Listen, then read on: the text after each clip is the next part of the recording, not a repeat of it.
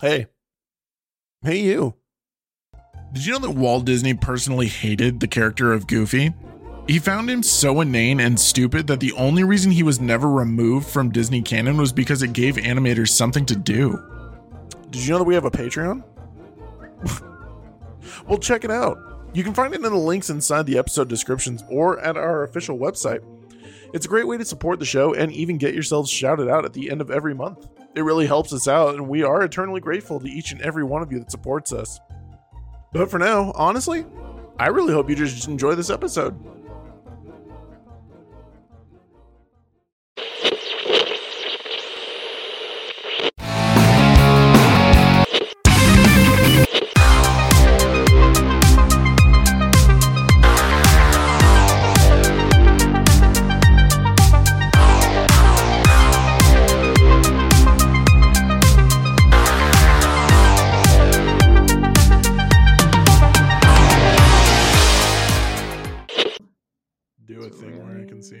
I'm It's watching your bar talk right now.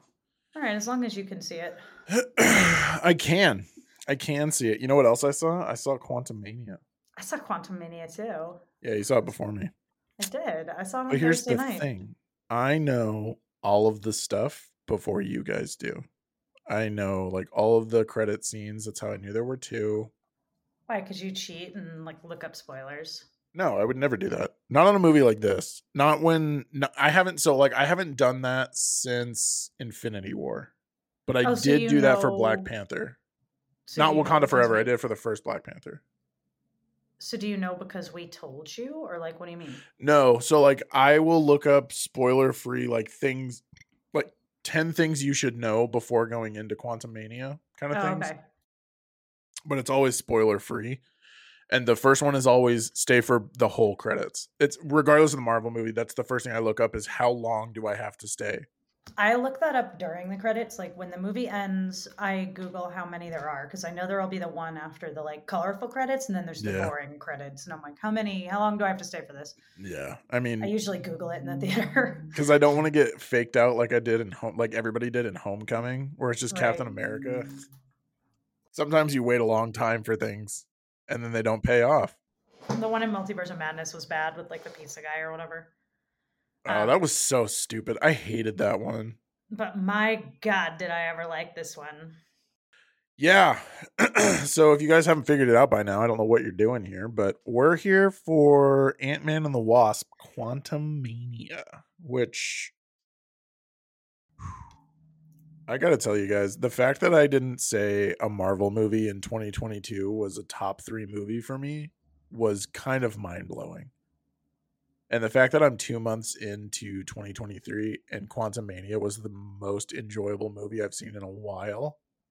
I think that says a lot. That also is going to tell you how this is going to go because I don't agree with any critical review of this movie in any way shape or form. I don't I that's not true. I shouldn't say that. There are pieces of this that I didn't like. But Yeah, there are things that could use some work, and I'm excited for us to dig into them. But I agree. I came out of this movie just so hot Yeah. for the MCU, for, mostly mm-hmm. for Tom Hiddleston. I, I obviously. really, I had a lot of like unsavory things to say about what I would like to do to Tom Hiddleston when I came out of this movie. Didn't we all? I texted them all to Scott. It was graphic. It Um, was yeah, it was I was a part of all of that. that happened. Yep, we lived through that. the movie's like, oh, goodness me. Yeah, and it kind of Um, comes out of nowhere too, because you're kind of like, all right, so Paul Rudd's like a smoke show, and he's funny as fuck, and then oh dear me, it's Tom, it's I. Tom again. I was so excited to see Tom, my my fictional husband. Mhm. Um, Pedro's my of. fictional boyfriend. No, Yeah. Pe- Pedro is not. We, we want him to do horrible things to us, right? Hiddleston, we could marry. Pedro can do horrible things to me next week when I don't see his Right. face for the next six weeks under that beautiful, beautiful helmet. not because it's not beautiful, not because we don't like seeing it. Anyway, um, yeah, welcome me to the conversation Scott and I have been having. Yeah, Uh, so yeah, for the last for like 20 like 45 minutes. minutes, I've been like, Scott, I have such a hard on for Pedro Pascal. Let me tell you about it for like the past 45. Mhm. Um okay, so but we are actually here to talk about my other crush. Uh, and even that we're not really here to talk about because it's not really Loki's movie. But um but all right, so Quantumania, uh, written by Jeff Loveness of Rick and Morty fame. So we'll talk about I don't actually have it like major in the notes, but we will talk about Rick and Morty stuff. yeah. Um, directed by Peyton Reed, starring Paul Rudd, Jonathan Majors, Michael Douglas, Evangeline Lilly, Michelle Pfeiffer, and Kathryn Newton, who is Cassie. Mhm. Um, this is the third Ant Man movie, the 31st MCU movie, and the 39th property, including the Disney Plus shows, but not including the Netflix and specials and Mhm. stuff like that. Um, and it's the first property of Phase Five. So It is, and it kind of doesn't set it up that way at all. Phase four just kind of ends with Wakanda Forever. And right, because that came out after She Hulk, yeah, after She Hulk Yeah. yeah. And then like She Hulk didn't lead to really anything, so there wasn't any kind of like build up for much. And then they were like, by the way, we're gonna send up the biggest, baddest of the biggest, baddest. Like, oh man, Thanos wanted to destroy like the universe. What if we destroyed like all of the universes? Yeah. Let's just go bigger. In comes Jonathan Majors as Kang the Magnificent or uh, Kang the Conqueror. But yeah, it was Okay, I need to Hello, cat. Yeah, I'm like, we all hear Kevin, right? Yes. Right.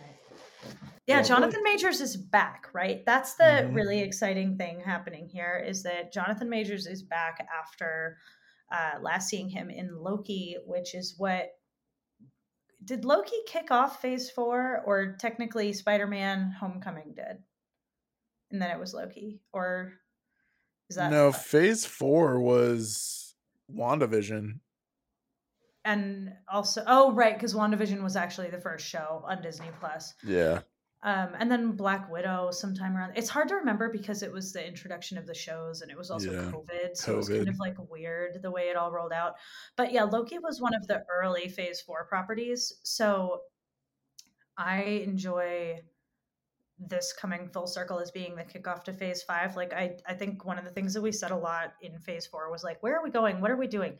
And then we would remind ourselves we have to think of this like phase one, not phase three. We can't compare this to the last phase. We have to think of this as the start of a uh, saga, right? Yeah. Rather than like a phase three uh, comparison.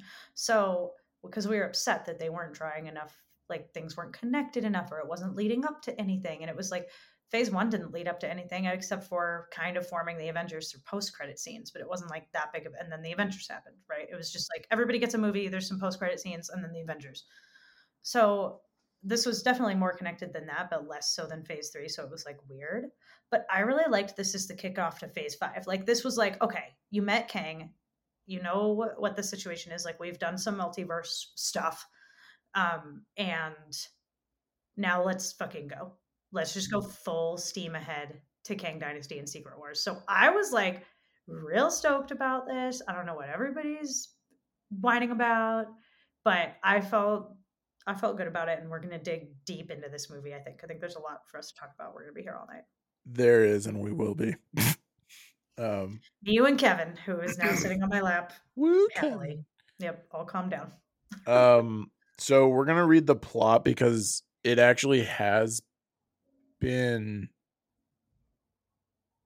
a why it's been four years since we've seen scott at all Real, real time, you mean? right? yeah he showed up at a in a brief cameo in miss marvel I think on with his, his, audio podcast pod- yeah with his like- audiobook or his podcast yeah. or something like that but yeah so plot still on a high after his epic win in endgame scott lang is doing his best to keep cassie's life normal but she and grandpa hank have been working on a science experiment in the basement. By the way i'm not going to read this parentheses because it's 100% true and i fucking love it.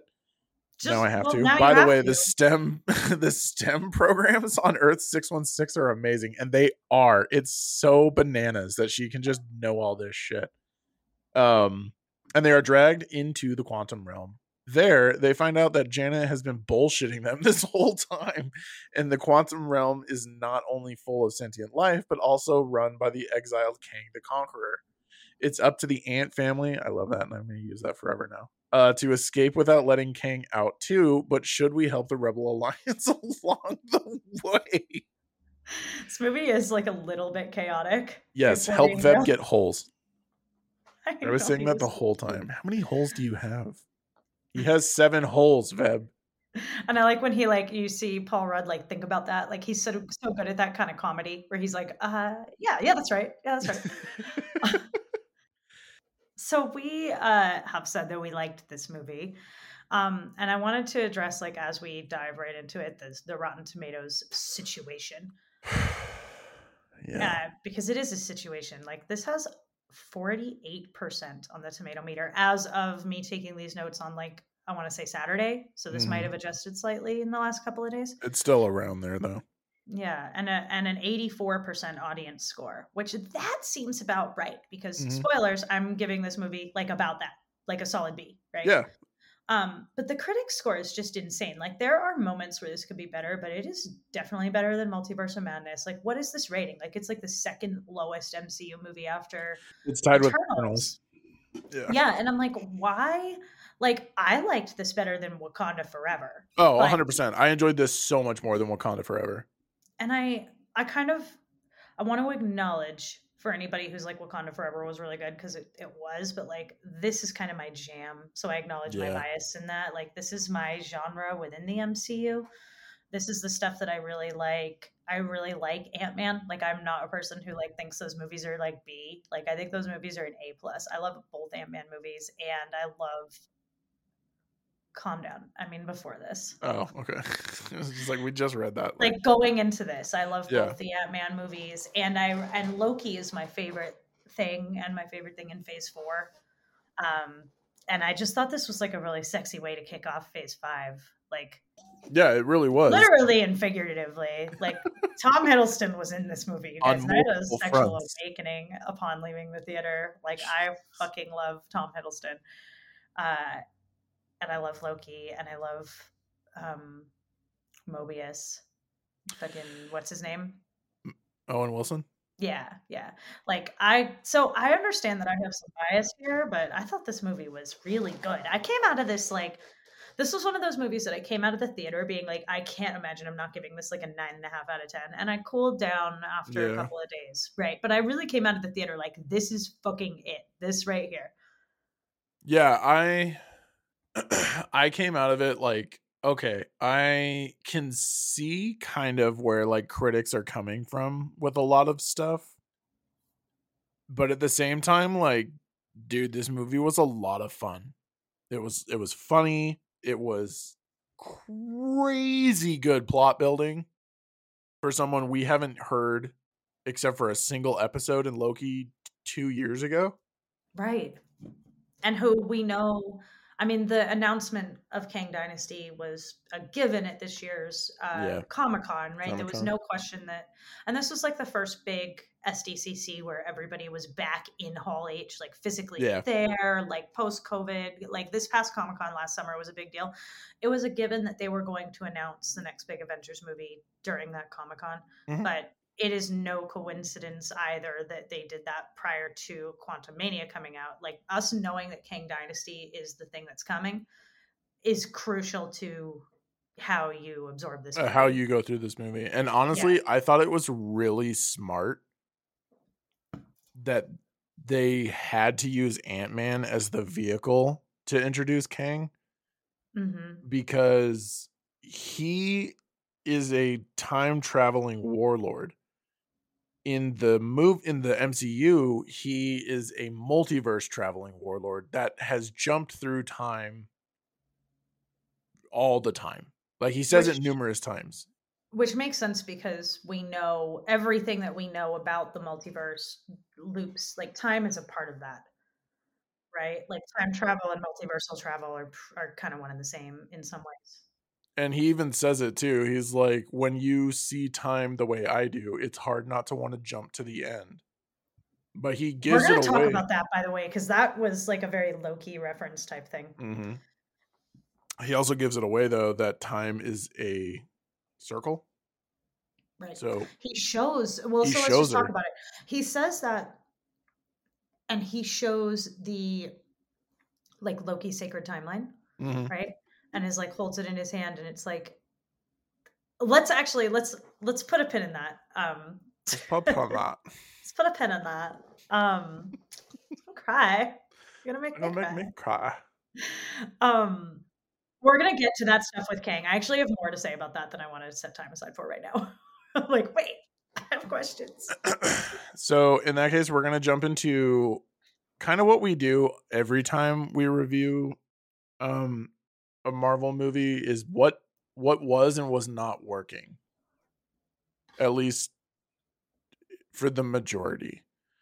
Um and this more than even Black Panther because it, Black Panther got this a lot. Um and there were scenes where rightfully it did uh earn it, but there were tons of scenes in this movie where I was like, did the visual effects crew just like take the day off? Or something? like when they did first get sucked into the beacon, I was like, this looks like unfinished. I don't know I why. It just like it was weird. I think I must have like a really un like unsophisticated palette for this because it has to be like really bad for me to notice. I had no problems with the CG in this. I definitely could tell that like Michael Douglas is on a green screen. Like you like it was obviously Yeah. very much a green screen movie. Like there was no doubt, which makes sense. They're in this like crazy place, right? Like it Mhm. obviously was all green screen. And that's tough. I absolutely think that the MCU should be getting a hold of that Mandalorian technology. I think this would have looked better had they used it. The what's it called? I assume they didn't use it. The the room, the big circle. The big circle room. Yeah, I know what you're Yeah. talking about. What's Um. I I don't, don't. Fill it think in in they editing. did. I I have no idea, but I I would think it would benefit from that because that always looks good. But like other than that, where it's just, but I didn't think it looked bad, and I didn't think that it looked like they weren't there. I'm gonna I have to agree with Matt on this one. Bad The palette for this. well, I don't yeah, and that's- sense of it. I think that's like a big part of it too, and that's what Matt and I noticed first.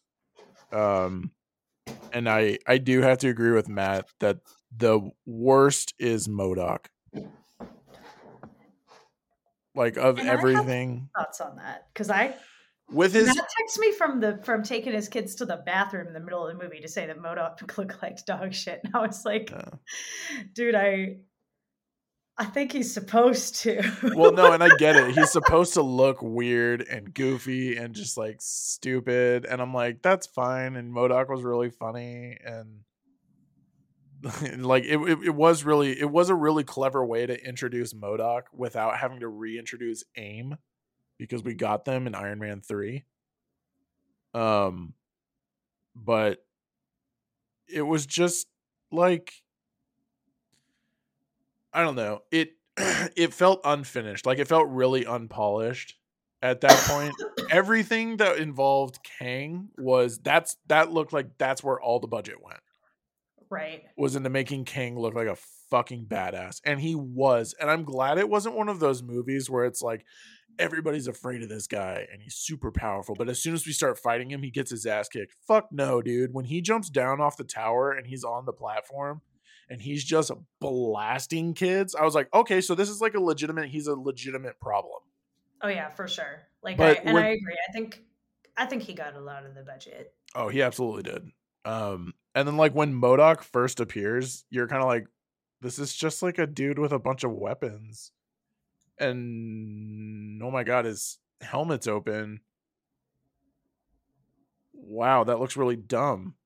But like from a story standpoint, it all makes sense. It makes sense that he is found by Kang and that he looks the way he does. And that's why he became MODOK. I'm fine with that. I have no problem with them changing the origin of MODOK.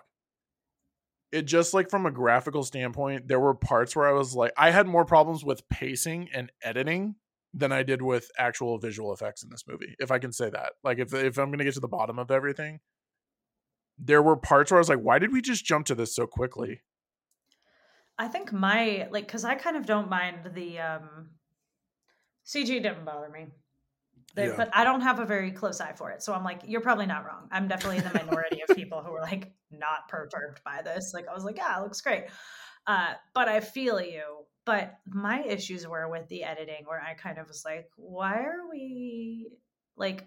I didn't like how we didn't see like Cassie and Scott get separated. I thought Yeah. that would have been an emotionally impactful moment to see Scott's reaction to her being like taken away from him because I thought it was really impactful when he was like like I feel like if it was anybody else who was holding onto his hand and then got sucked in, like if it was the other Avengers and not him and his family and not Cassie getting Mhm. sucked in, which they do really quickly early in the movie get sucked into the quantum realm Yeah. uh, if it wasn't Cassie, he would have probably stayed behind, try to work out a solution to bring them back. Like, actually, this whole thing probably could have been avoided had somebody not Stayed go, behind, right? yeah. Like so, yeah, to try and figure it out, right? There's like, like we've rescued people from down there before. Like somebody should have not let go Yeah. or not been sucked down, right? But Scott did it because it was Cassie. Like there's no, and I'm like watching it and I'm like, no way and fuck do you not let go? Like she just got, she just fell. You're jumping. Like you're Mhm. going after her. There's no yeah, absolutely. So I would have liked to see her get like taken from him when they get kidnapped by the rebel fighters, right? Like it would have been nice, which happens again pretty pretty quickly in the movie. Well- and they've reunited and they're like, we're gonna make it through this and we're gonna figure it out. We're gonna find Hank and Janet, and then immediate and Hope, right? I guess who's technically in the movie, which that speaks to things we'll of. talk about later. Yeah. Um, but we didn't get to see that. It just edited straight to like they've been taken, and she's like, "Dad, drink the ooze," and I'm like, that whole scene was really funny, but I missed an emotional beat that got Yeah, I was just kind of like,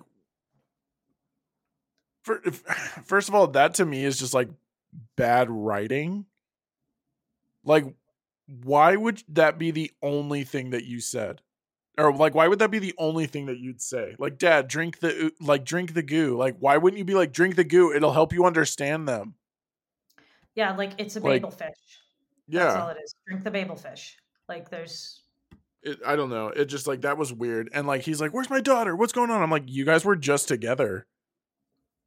I did think it was really cool that people I never would have thought to be in the MCU are in the MCU, like the guy from The Good Place, whose name escapes me. his name is William Jackson Harper, and he is awesome. Uh, I love he plays Chidi Anagonye. in Chidi, that's it, yeah. Mhm. He's incredible, and I was really stoked to see him. Yeah, it is fun to see. Like, well, I mean, fucking Michelle Pfeiffer and and uh, Bill Murray Douglas. are in this movie. Michael Douglas. Bill Murray in is barely in this. That was He- such a fake out for me. He's technically, I understand that. He technically, there were a few things in the trailer that were a fake out, and we'll talk about one of them in a bit. Yeah. But um, yeah, I I get you. I don't think you're not wrong. There was definitely some fake out advertising on this movie, but Michael Doug or uh, Bill Murray was still technically in the film, so I it's like it's a crazy cast, right? But for like to be in here doing all this like ridiculous shit.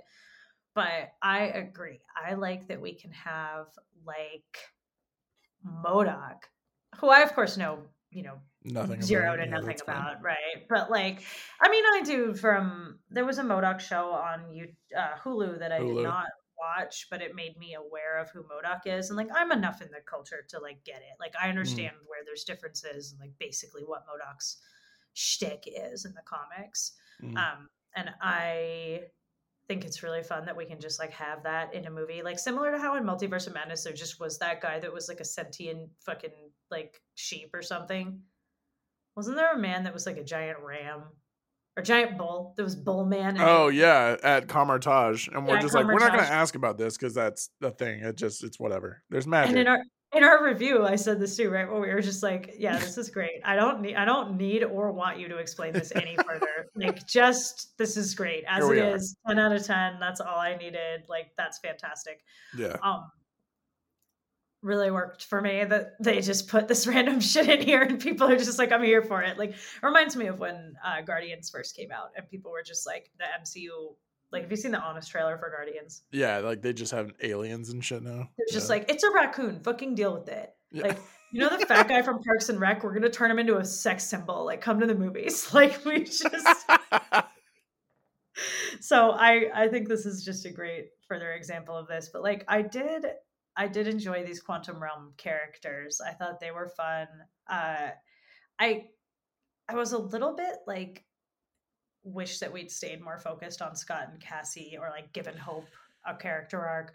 But i like instead of just these sort of random cast of characters who are like doing a thing that's important and it sort of is like the big sky beam scene at the end of the movie basically but i kind yeah. of was like I, I sort of don't care about you guys i'm not convinced that we're coming back here but i'm also not convinced that we're not coming back here i actually think we're going to talk about it most of what I want to talk about is in like predictions of what all this means, yeah. which is why I, I, kind of don't get why people are not stoked on this in terms of building phase five. Yeah, like what it can like, do. Oh shit! Like now this could happen, but I, I think um, one of the things that was tough about this that kind of qu- comes from the setting, right? Because we're kind of talking about mm like the quantum realm and all the things that are happening down there, and it's like it changed the setting so much. I think a lot of people are having a hard time with that. I think that's why some of these negative reviews exist because it's like we're not like big stories, little places anymore.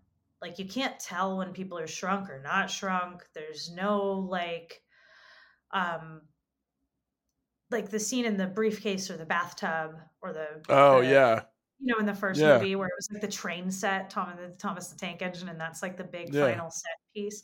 That was something that people really loved about Ant Man was, and the second one had a lot of it too, with like carrying the lab around as a yeah, as a suitcase, yeah, yeah, the and the sm- the cars, right? Like all that was extremely cool, and that's kind of the whole thing for Ant Man. So the, setting this thing in the quantum realm and making it so that like yeah, they're shrinking and they're growing and they're fighting and things, but you don't get those like the setting being you know little world yeah right like all this drama taking place in the bathtub like you yeah. don't get that kind of irony in this movie because of the setting and i think that changed a lot about like it being an ant like that's kind of what makes an ant-man movie an ant-man movie and it changed a lot about that and i feel like this movie was supposed to be like ant-man's graduation right? A lot of these like third movies in their trilogies, yeah, we're switching it up. Like think about Ragnarok or Civil War. Mm-hmm. Those are like really different movies from what came before. What we had before them, yeah, yeah. And this is like really different from the other Ant Man movies, while still being the same. Like if you watch the original Thor or even Dark World, there is a lot of this like silly Chris Hemsworth comedy. It's mm-hmm. there. Yeah. But you don't like watch Thor and be like, oh yeah, this is like some goofy space cosmic like like Jeff yeah. Goldblum's gonna be in this. like you don't you don't predict that, but you can look back and be like, I get how this is the progression of the character. This is cool. Right.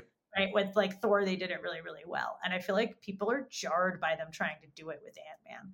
Of like, we're gonna make this bigger and different. And it's like, I want to fight in the bathtub. And it's like I think I it's because that's where we started and like we got all these other serious movies like we got serious black panther and we got like winter soldier and like iron man 2 and all that stuff and then we started goofy with ant-man like right it was one of the first like along with guardians the first like actual comedies which this yeah. still is for the record this movie is very much a comedy but it's it's not the, the palate cleanser that the other Ant-Mans have been. This is like some real heavy, like let's start the phase and With really in a lot of ways, of let's start the saga, right? Yeah. Like rather than let's close things out on a funny little Ant-Man movie. And also here's like a post-credit scene that's gonna get you stoked about about Endgame. Right. Because yeah. remember the second Ant-Man came out between Infinity War and Endgame. Right. It? Yeah. Which so was like, the that and Captain Marvel. Ant Man and the Wasp ends with the snap. Yeah, so Infinity exactly. War happened, and then Ant Man and the Wasp came out. Exactly. And that is kind of the plot hole that I think we need to address here too. yeah, so that unfortunately was like the first thing that I took notice of. First of all, at, eh, at the end of Ant Man and the Wasp, Janet has some kind of quantum realm powers, which is how she's able to stabilize Ghost. Right. I That's guess so. Fine, but then that never comes up again. She doesn't have them in this. But also like why why did time not dilate when they came out of the quantum realm again? Because they were in the quantum realm for such a long time this time. Well, they Like, were there for a day. days.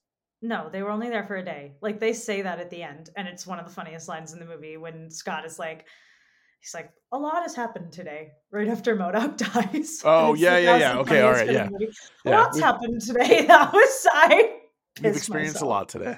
That was such a funny line. It was so well delivered. Like right after MODOK dies and nobody gives a fuck. And Nobody's- the funniest scene in the movie when he's like, "At least I died an Avenger," and they're like, And he's like, "Yeah, yeah, you're you're in, buddy. totally, Darren." Like they were like, he was so funny, and he dies, and Scott just turns to the rest and goes, "A lot happened today."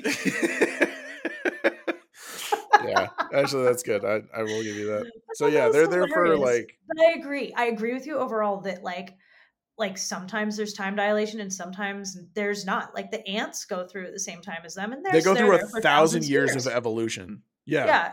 And like fucking weird. Scott went through time dilation when he went at the end of Endgame, but the biggest plot hole for me, that what I'm really talking about here, like that all totally. yeah, But at the end of Ant Man and the Wasp, we see them using the quantum tunnel to go down there. Like that's where Scott is during the Yeah. snap. He's in the fucking quantum realm. And he says he was down there for five hours. And so I'm like, okay, that is not a post credit scene that you can just write off. Like there are some post credit scenes that are like, what? Like when Thanos has the gauntlet after Yeah. like Avengers or whatever, and it's like, I'm not sure that made sense. But it's like, Mhm. okay, fucking whatever. Like it doesn't really matter yeah, this post credit scene matters. This was the setup for all of Endgame. This is the way that they saved the world was because Scott was in the quantum realm and gets brought out and therefore knows how to solve solve time travel through using the quantum realm.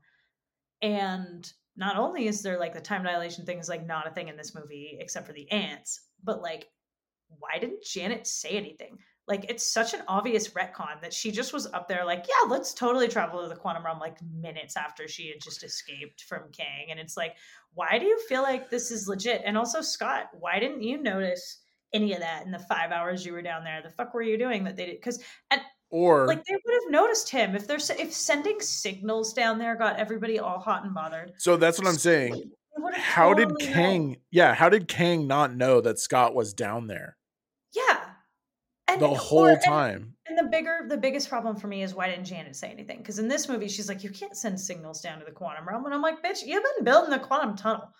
So the And only thing I can think, literally the only thing that I can think is the reason why is because Janet has a throwaway comment when they all get down there that she's like, You never thought to look deep enough. You never looked beyond the void. You never looked beyond subatomica.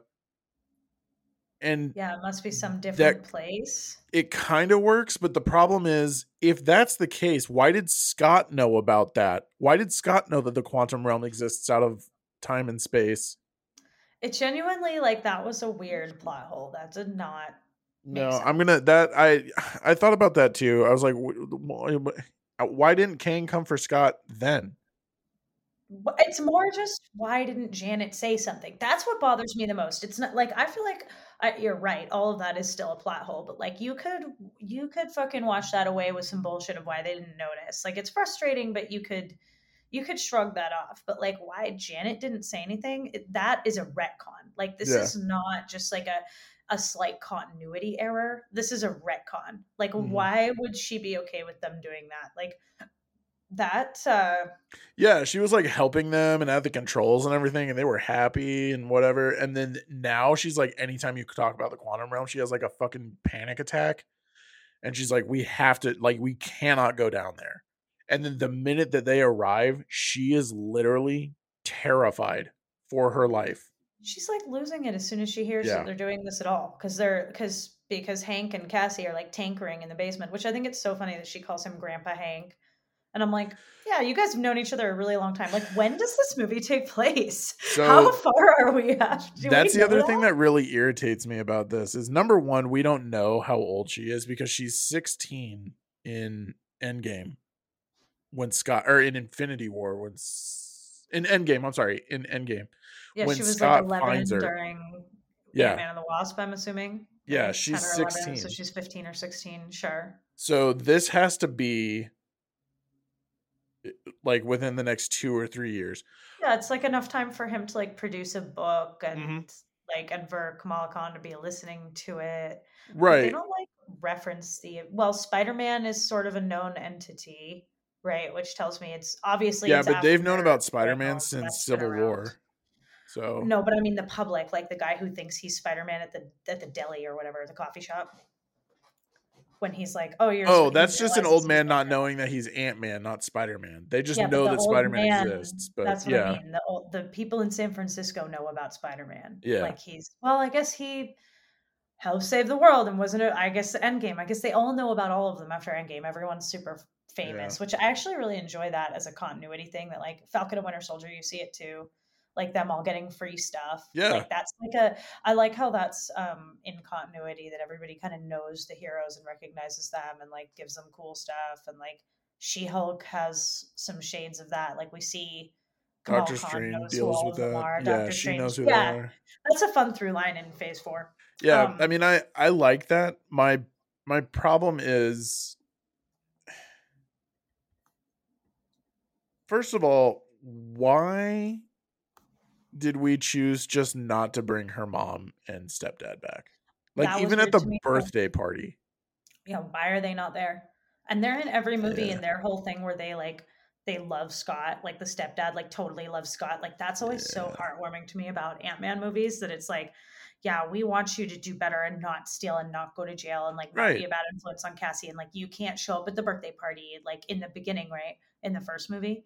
Yeah. Um, but they root for him so hard and they stand up for him so hard every time. Like they fucking support Scott and they want the best for Cassie and they set boundaries when they need to be set. But like they love Scott. I can't believe they weren't in this movie. Like I, I was like, did is it cause COVID?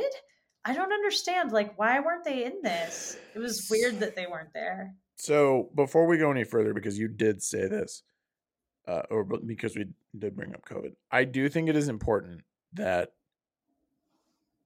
we make a conscientious comment about Hope's lack of presence in this movie is more than likely a direct result of her being a COVID denier. oh, nice job, Evangeline Lilly. I think I'd heard that that she like she wouldn't get vaccinated. Mm-hmm. Yeah. All right. Well, Yeah. Um, it was. that makes sense then. Yeah, and I actually just found out about this. So yeah, I think I've heard people allude to it, uh, if not call it all the way out. Yeah, But, she, I, think- mean, and I think that's a big part of the because you're like honestly, if you guys watch this, half of the movie, you're like, oh yeah, dude, I forgot Wasp was even here. yeah, Hope's I here. I literally really liked her that. when she was. She was, she was awesome, and I love the changes to her suit. It's sick as fuck. Yeah, But, she looks like super cool, and Yeah. I really like her and Scott. I like everybody's relationships in this. So that was the other thing that kind of bothered me. I don't remember too much about the end of Ant Man and the Wasp, but. I mm-hmm. don't remember them being officially together. No, they totally are. Are they? Okay, because They this were one I was like, Gamora and Star Lord are. Like I, I would say, there's as little question. Like I would question them being together. no, like you know that they're into each other and like they're date, like they they like they have affection for each other, or whatever. This one they were like, I love you, I love you too. They like live together. No, I think. Well, and they call him Grandpa Hank. Like Yeah, it's like I think that's kind of where I'm at with that one too. I- yeah, well. So I think that um, are they married or like is that why the parents aren't around anymore? Or like, No, I don't think because they mentioned the mom.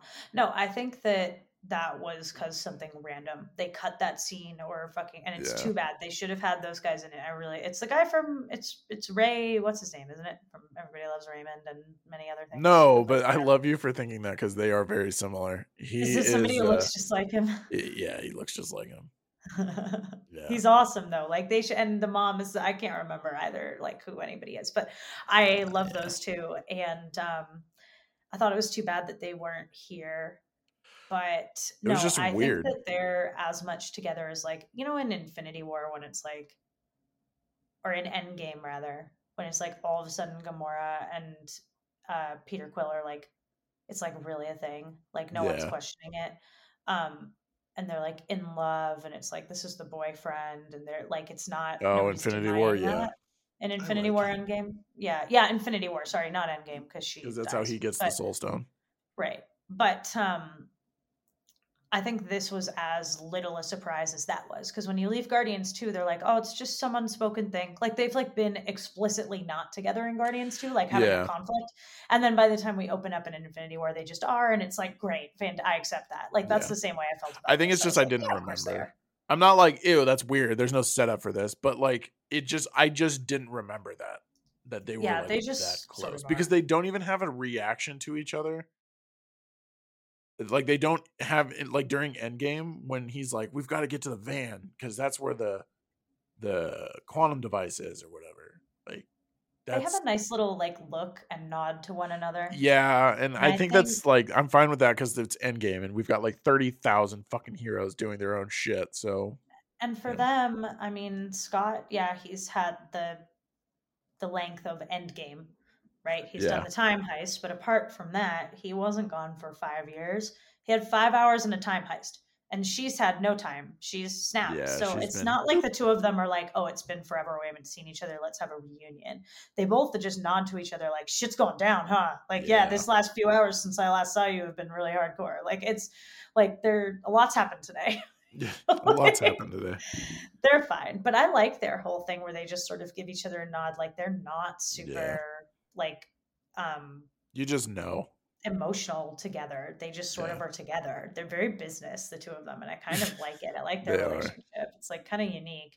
They don't have this like desperate like I'm worried about your safety. I love you. You know, like the usual superhero trope. Yeah. Like they just sort of are like rolling with their shit. Like she's there in the car and like Cassie's like getting arrested and she's just like, oh shit. Like Cassie Yeah. says like something really mean to Scott about like, well, if you had been here like the five years he was blipped, right? Yeah. And it's just like Hope just looks at him like, damn, burn. Like, but she doesn't sit like they have a cool little thing that they do. Yeah. I really like them together.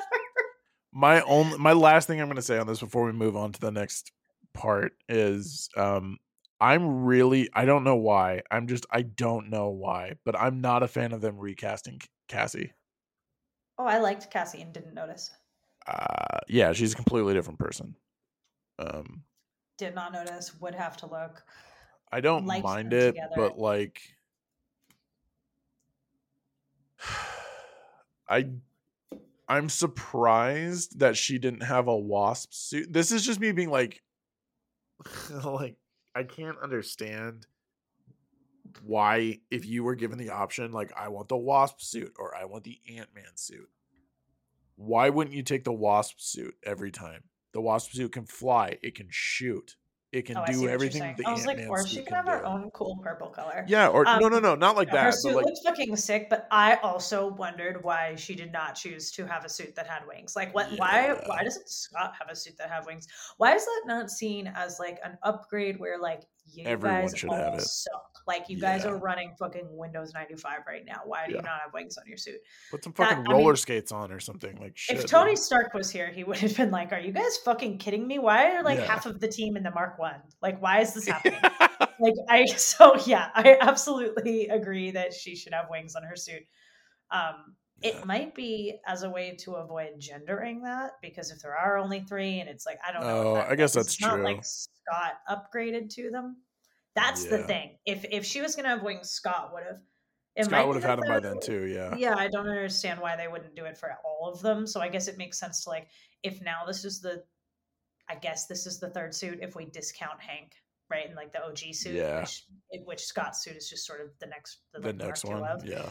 Um if we discount that, Cassie's suit is the what creates a pattern Yeah. being the third one. So it does kind of, and um, the fact that we're talking about it validates that, that like it does sort of say something like what you do with that. It sets what is standard and what's the exception when you're able to now do a two out of three. So it would be pretty lame if your main good guy uh, had the shittier version and everyone else had a better suit and like he sucks. Then he's the one the movie's named after. Is like Yeah. that's that's rough. Like I could see deciding to Yeah. That's why I'm kind of like, why the suit. fuck? They're like Hope is special because Yeah. only Hope gets that because Hank only wanted Hope to have it. Is my head canon is that he's like, nah, that's the suit for my wife and my daughter, and y'all can fuck off. You don't get wings. Like that's, That's my fair. technology. Fuck you. That seems very Hank Pym, right? That is very Hank Pym. I'll give you that. Yeah, definitely. I saw. I know we're like way off topic, and we'll circle back. But I saw a um some other review or something that I was reading about this or a TikTok about it or something that was like, um oh no, I lost my train of thought and it was funny. Damn it. Yeah, shit. Um, what were we talking about? That never happens to me. I can't believe you right now. The suits, and then it was like Not like, gendering the gets suits. and- Oh, oh, I remember what it was. Wait, I think I do. oh my god. But I'm kind of fucked up a little bit. It's like right there. I can like just about like no, it was about um oh Hank Pym and like what a fucking badass Hank Pym is that like this technology's existed since the 70s, but nobody else can replicate it to the point that in Endgame they had to travel back to Hank's lab. Like Yeah. nobody else can make a Pym particle that like fucking Kang cannot figure this out except to get the Pyms. That is the Yeah. only way he cannot create it. That nobody else can make this. No one can reverse engineer it. They were trying to reverse engineer shit in the first Iron Man movie, and since the '70s, nobody can do this. Hank Pym is just like holding on to his tech. So that's what I mean. That that's in character for him. Maybe he's just holding on to the wings for the for his girls, and that's that's the only people he's going to give them to. Scott So you actually have just presented me with another plot hole. And his granddaughter doesn't get it either. So the whole thing is just they all don't have good suits. But go on. Which one did you find? Darren develops the Yellowjacket suit in the first Ant Man without. Hey, yeah, you're right. So why didn't Kang just ask Darren to replicate the Pym particles? I would have to go back to the first Ant Man to clarify that, like, that's like that he actually knew how to do it. That they didn't like. He does. They that he would don't because he. do That's the the whole reason that Darren has kept him around is because he needs him. He need. That's why he tries to break into the house. Halfway through, when he overhears that they're going to break in and steal the Yellowjacket suit, Yeah, they because they they can't let him finish and let that suit become operational. I have to rewatch that movie. Yeah. It just like I was just thinking about that right now, and it's like the it's the whole reason that they have to stop Darren. Is because if he militarizes that, then it could have like catastrophic. Right, but I just mean like I remember that, but I'm like, could Darren actually have like done that from memory in the quantum realm with no access to anything, Oh yeah, files or plans or like I guess that's true. But like, Kang would have. know like off the dome how to Well, and, like, I- I, don't know. Yeah, I mean, I guess Kang is like limited to whatever his suit can do for him right now because that's all Janet turned on because she threw the probability core away. Right. but like she it was plugged in long enough for his for so the chair is his original ship is called Damocles and they don't right, I'm gonna name- stop you right there. I'm like, how off track are we about to get? Because we're not i'm just saying like Okay. i'm trying to remember like he I'm like, wait, hang on. it was just like more for me like he doesn't call the suit or the the chair anything he doesn't like call his city anything it's just like the empire that he made or whatever that's fine Right. but His, like quantum empire. his quantum empire yeah which the other part about him never mind we'll get into that later yeah, we. I'm like, let's yeah let's circle back where we sort of ancillarily, if that's a, which it's not a word, but I say that a lot. yes you do Um, it's not how you use that word, uh, but we were sort of circling this topic of getting into the ant family a little bit. Um, yeah Which is like always the heart of these movies, and like it's totally a Fast and the Furious movie. It's all about family. yeah. totally is the ant family and this is awesome and i like how we have a lot of sort of intra-familial like conflicts and plot things happening Yeah. right we have like the pym family and the, and the, that they get separated like this right that the, Right. the two langs are separated and the Pyms are separated and they're trying to find each other because they're all a family but we have all these kind of dynamics happening between them in their little separate you know i was going to say space adventure but microverse adventure Yeah. well, whatever, wherever we are. Um, this crazy green screen that we're having the movie in, This quantum adventure. Do you guys just throw quantum in front of everything? they're kind of doing it to me. Yeah. Um, but so yeah, so this whole thing is like Janet's keeping secrets. Yeah.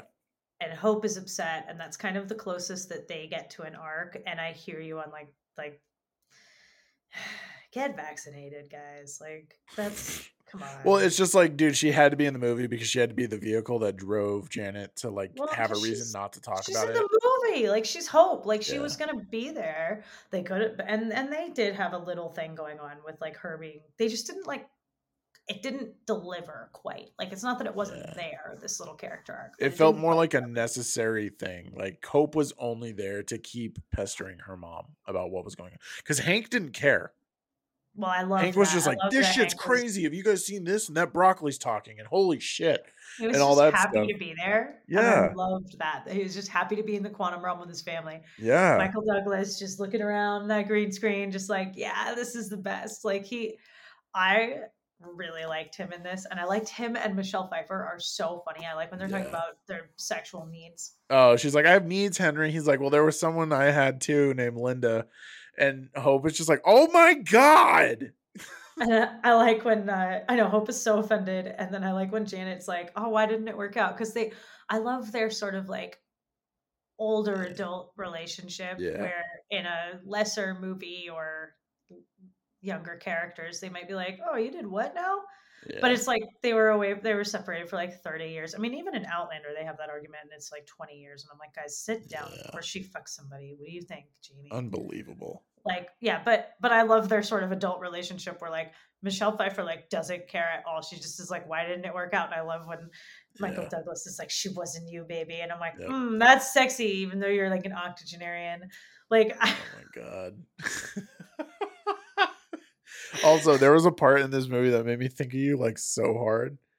which Was, uh, when they when they first get to the bar and uh Hank is like, "Excuse me, I'm new to your customs and not familiar with your ways, but do you have a beverage that will get me drunk?"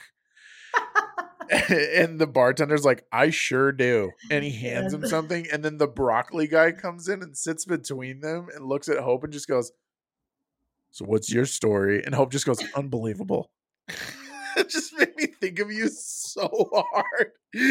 Like, this is exactly how it would go down if Lindsay got sucked down there too. it's ex- that is exactly what would happen. I mean, both sides of that. Like I Yeah. could be Michael Douglas and Evangeline Lilly in that moment. Just that tracks. And then they just walk away. Like no one even addresses that the guy was talking or whatever. He's just like, "What's your story?" And she's just like, "Unbelievable." And Unbelievable. Just away. walks away. She's just like, Are you fucking kidding me? That's exactly what I would do. That's you're not wrong. Like Yeah. I'm just like, what? I really like um, that. And yeah, he is mind blown the whole time. Like they're actually like dealing with shit and wild whatever. And he's like, I've never even yeah. thought of like looking at this. And then the ants show up and he's like, It's fucking the ants It's or the whatever. ants, and he's so stoked. Like that was fun in the end. Uh yeah. fun They have a whole version of the big civilization. sky beam. Just have like super intelligent ants come in and like Yeah. and I, I really liked uh I did. I liked him being mind blown. and I liked him growing the pizza in the beginning. Like he was fun in this. Yeah, they have really funny banter. When he's like, "Did you see what I just did? I just fed the entire table with uh like a Coke can size of pizza." She's like, "Your Nobel Prize is in the mail." He's like, I saved eight bucks. I'm like, yeah, he's like, "I Yeah. saved eight bucks. That's what it was." Yeah, Hank fucking Pym, you need those eight bucks. also, it's San Francisco. dollars. Let's be real. That's what you would have paid in taxes for a pizza. no kidding. Well, they have that call out with the coffee, right? The twelve dollar cup of oh coffee. Oh my god, yeah. In the beginning, it's for. free, and then he's like twelve dollars, and he's like, twelve dollars. Okay, holy Okay. shit! Yeah, twelve dollars. Also, I feel like so PG thirteen movies. We talked about this before, but PG thirteen movies are allowed to say the f word one time, and Did they say it shit three times. They never said fuck. They said shit way more. They should, yeah, they said shit so many times. It And the first time we hear it, the first time we hear it is when they're first getting to the city, and he's like, "This is crazy. I never would have thought that there were like, holy shit, that guy's made of broccoli." I loved it. I loved like just him being down there. Yeah. The fact that, like him and Michelle Pfeiffer had no beef the whole movie. Like they didn't have a Oh, yeah. anything. They just are together, and I love that about their about like Hank and uh Janet's relationship. Yeah, right? they're I'm just happy okay to be back together, and yeah, Doing good in MCU. doing good on names over here. But uh, I like their whole thing. They didn't have any kind of conflict in their relationship at all. No. Every now and then, it really is nice to have a relationship with no conflict and just see two people like just be happy together after all Yeah. the like the whole second movie was about bringing her back. The whole drama of like why he and Hope had like a fucked up relationship for so long. Like in the in Ant Man one, they're like not friends, right? Like No, they're So- totally estranged. yeah, Yeah. and and like it's all about Janet. The whole thing is about Janet, right? And the Right. Ant Man situation, and like it's just nice to have Janet back and have like this be the first Ant Man movie where like there's not drama that. Well, I guess actually this isn't true. I was going to say there's not drama that Janet is the root of, but she is the fucking root of this. She's the she root lied of everything. Yeah. Actually, this is another Ant Man movie where Janet is the root of all the drama, and it's just in a different in a different way. She doesn't have family drama with Hank, and I enjoy Yeah. that. I like them together.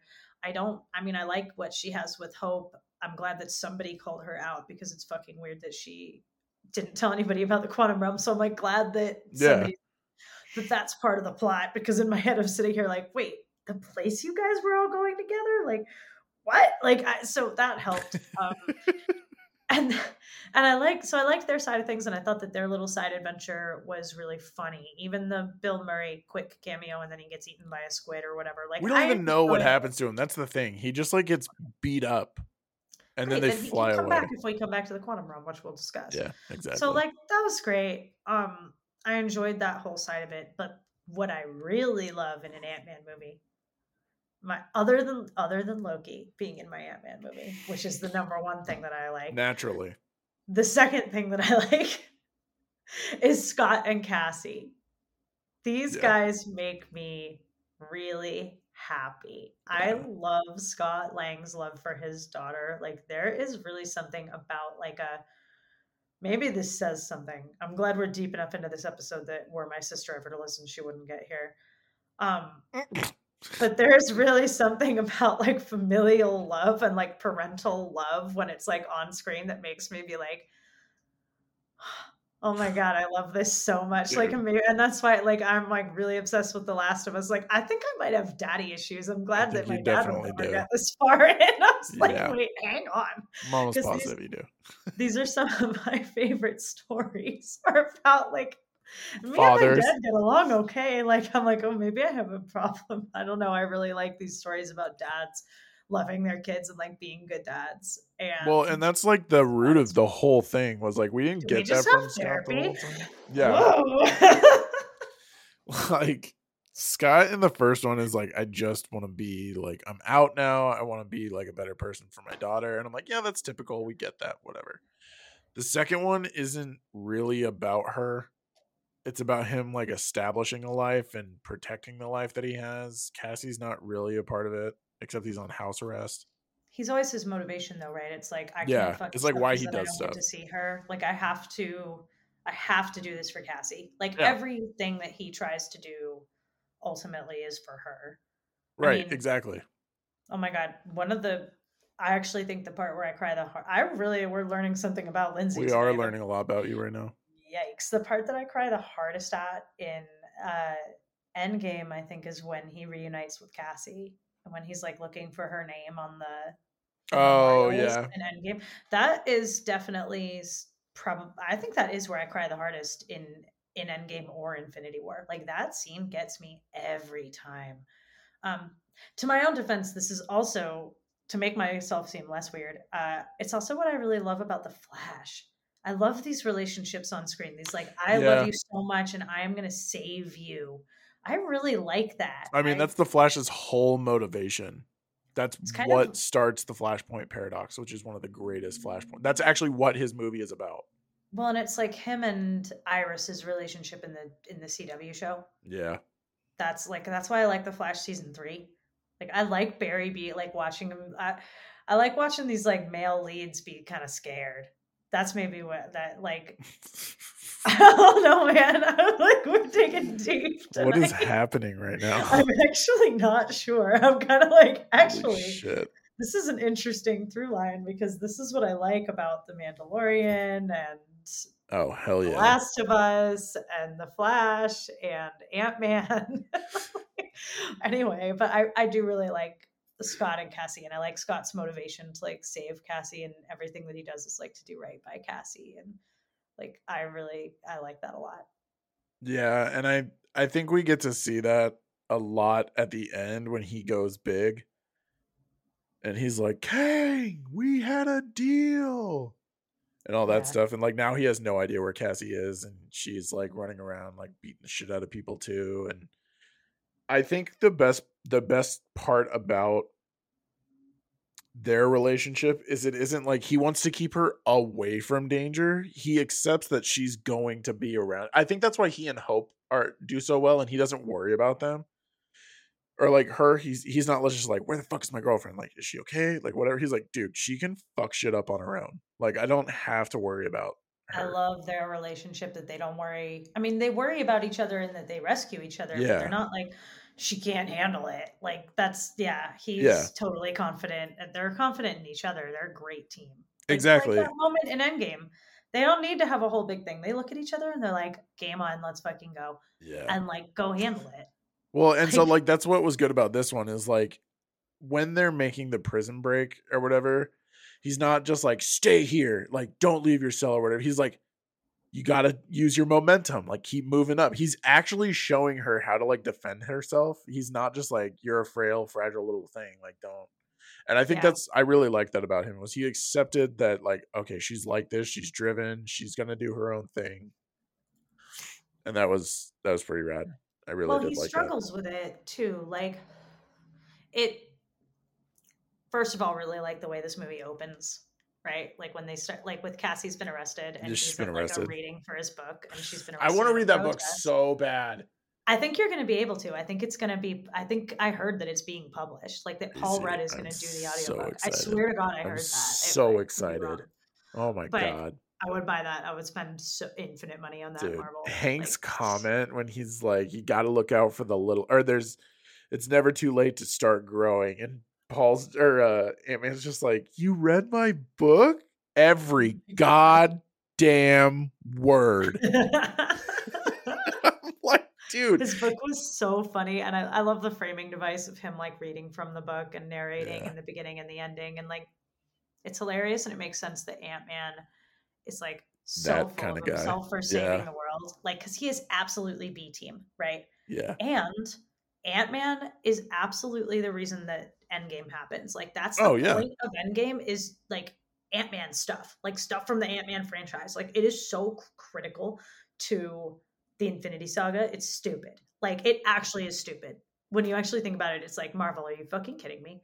Everybody gets like so worked up about Captain America, all this shit. Ant Man comes in and saves the fucking multiverse. Like what? So that's hilarious, and it makes sense that Ant Man would be super full of himself about this. I love that the the creators at Marvel are able to like see these big picture ideas of like, wait, that's fucking crazy. oh like yeah, I know what we did just made sense, but really, and and of course Scott is like super into himself and listening to the book on tape in his car, and he's like the number one guy, even though he's B team, and like it's hilarious. And I Dad, love that it- change it. Oh, turn it up. and yeah, they have such. A, I really like that scene in the beginning, and it's like I would have. One of my only kind of places where I feel like the movie wasn't like bad, but could have been better, is I wish they'd gone deeper with her disappointment with him because that's the thing. Like they pick her up from jail, and he's like, "What the fuck? Like, how do you have an Ant Man suit? Like, I don't know about any of this. Like, what is Yeah. going on?"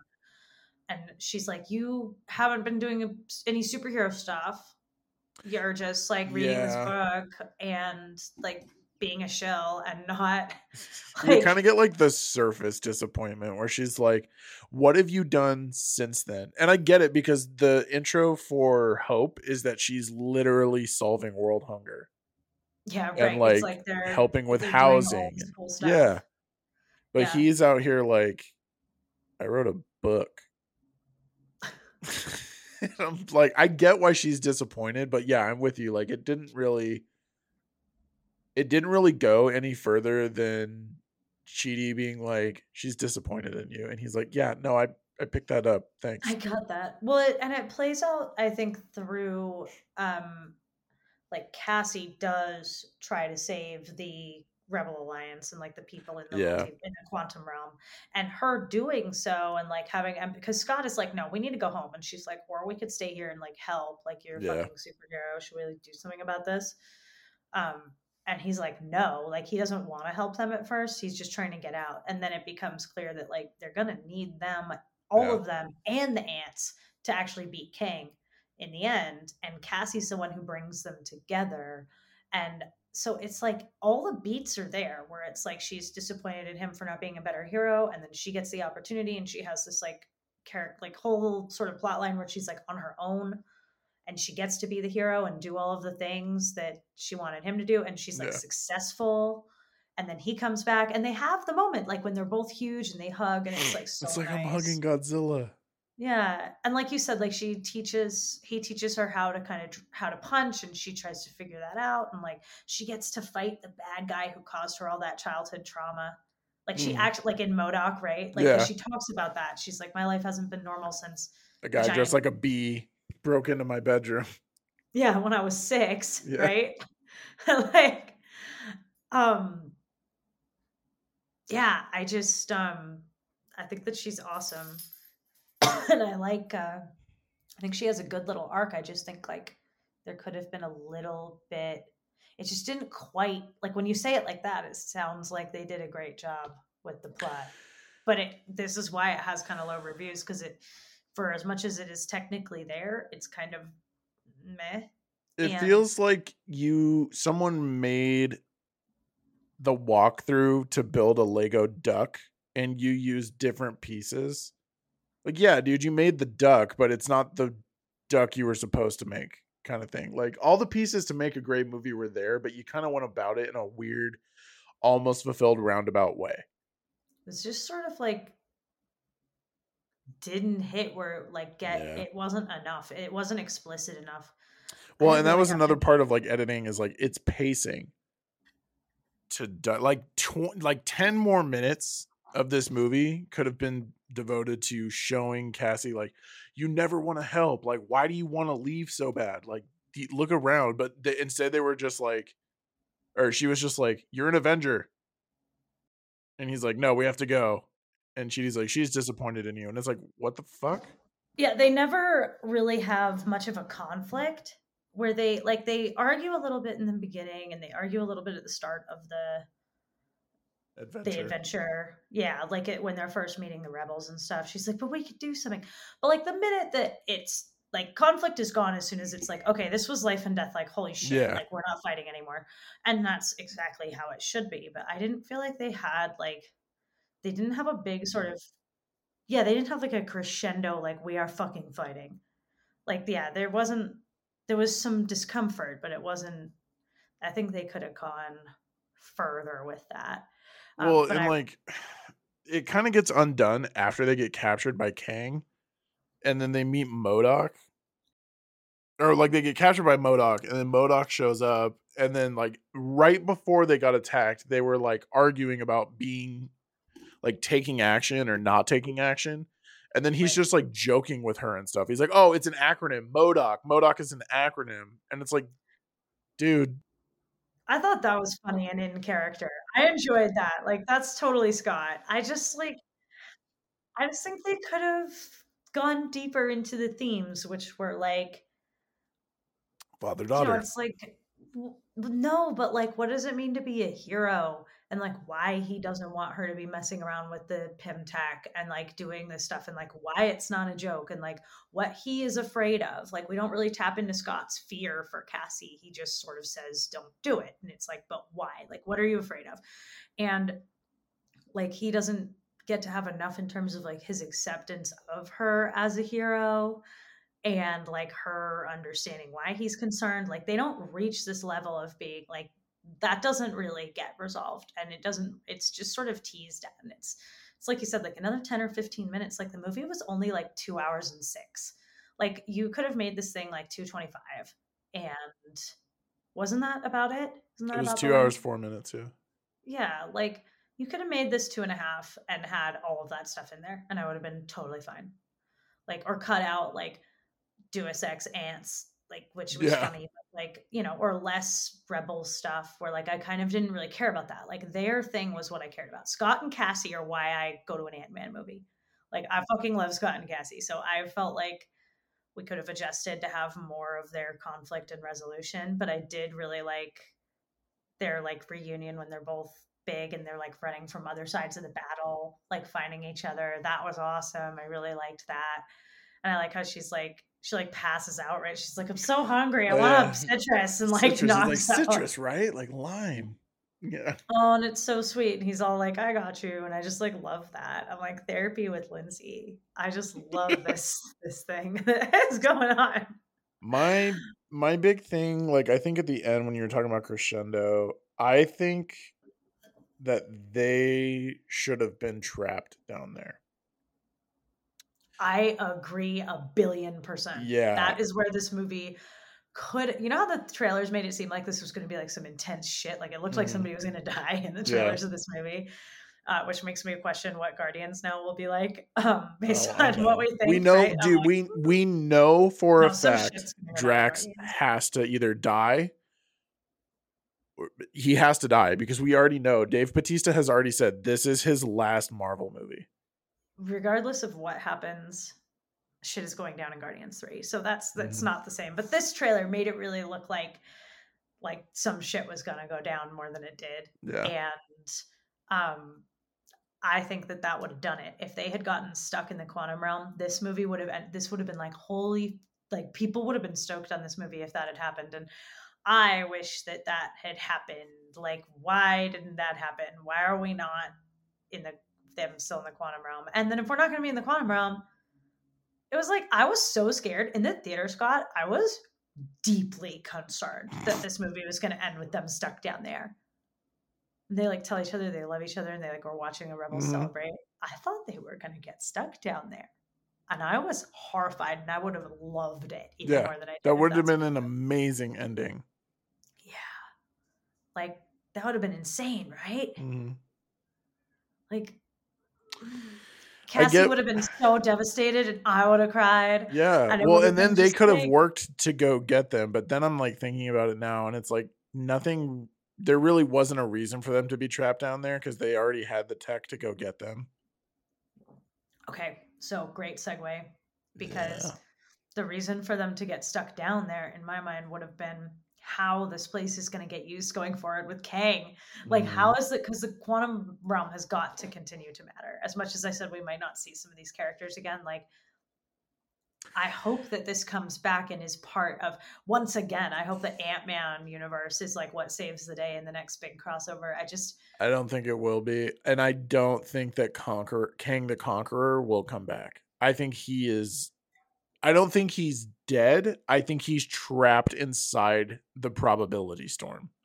Okay, but did you see the theory that this Kang the Conqueror does survive and somehow becomes Victor Timely that we see in the second post credit with So- Loki and So Mobius?